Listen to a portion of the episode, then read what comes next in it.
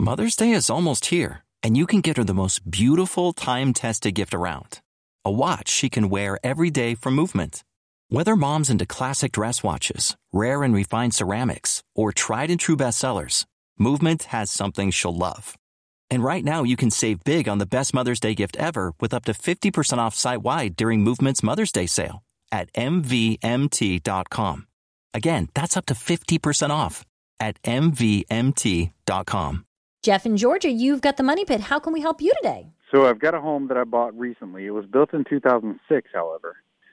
It has a both bathrooms have a fiberglass or well, I guess it's a fiberglass insert tub or on one of the tubs. If you while you're taking a shower, if you move around, say there's a loud squeak and pop that you kind of hear, almost as if it's binding in the way that it's mounted or the way that it's inserted.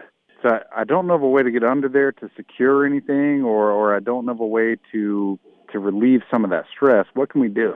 What it means to me, Jeff, is that the tub was not put in correctly by the builder.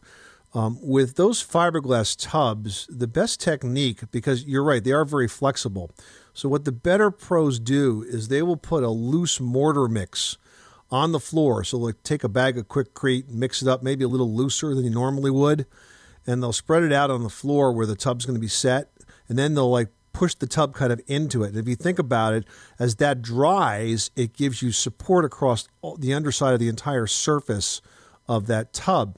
And that stops the flex that you're now experiencing because as you use it over the years, now your house is about 10 years old. So lots of showers have happened between now and then. And it's starting to loosen up a bit.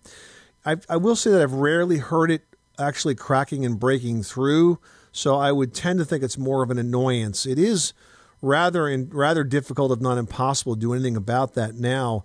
You know, if you could get access to that area under the tub, you know, you could inject some foam in there or something of that nature. But even doing that, I would proceed very carefully because if you if you didn't get it in in just the right way, sometimes those foams can expand and, and right. push up. You know, so I think I would just kind of live with it and, and not really try to fix it. But I think that's exactly what's happening. Well, I think what you've done is you've moved one of our projects to the top of our list.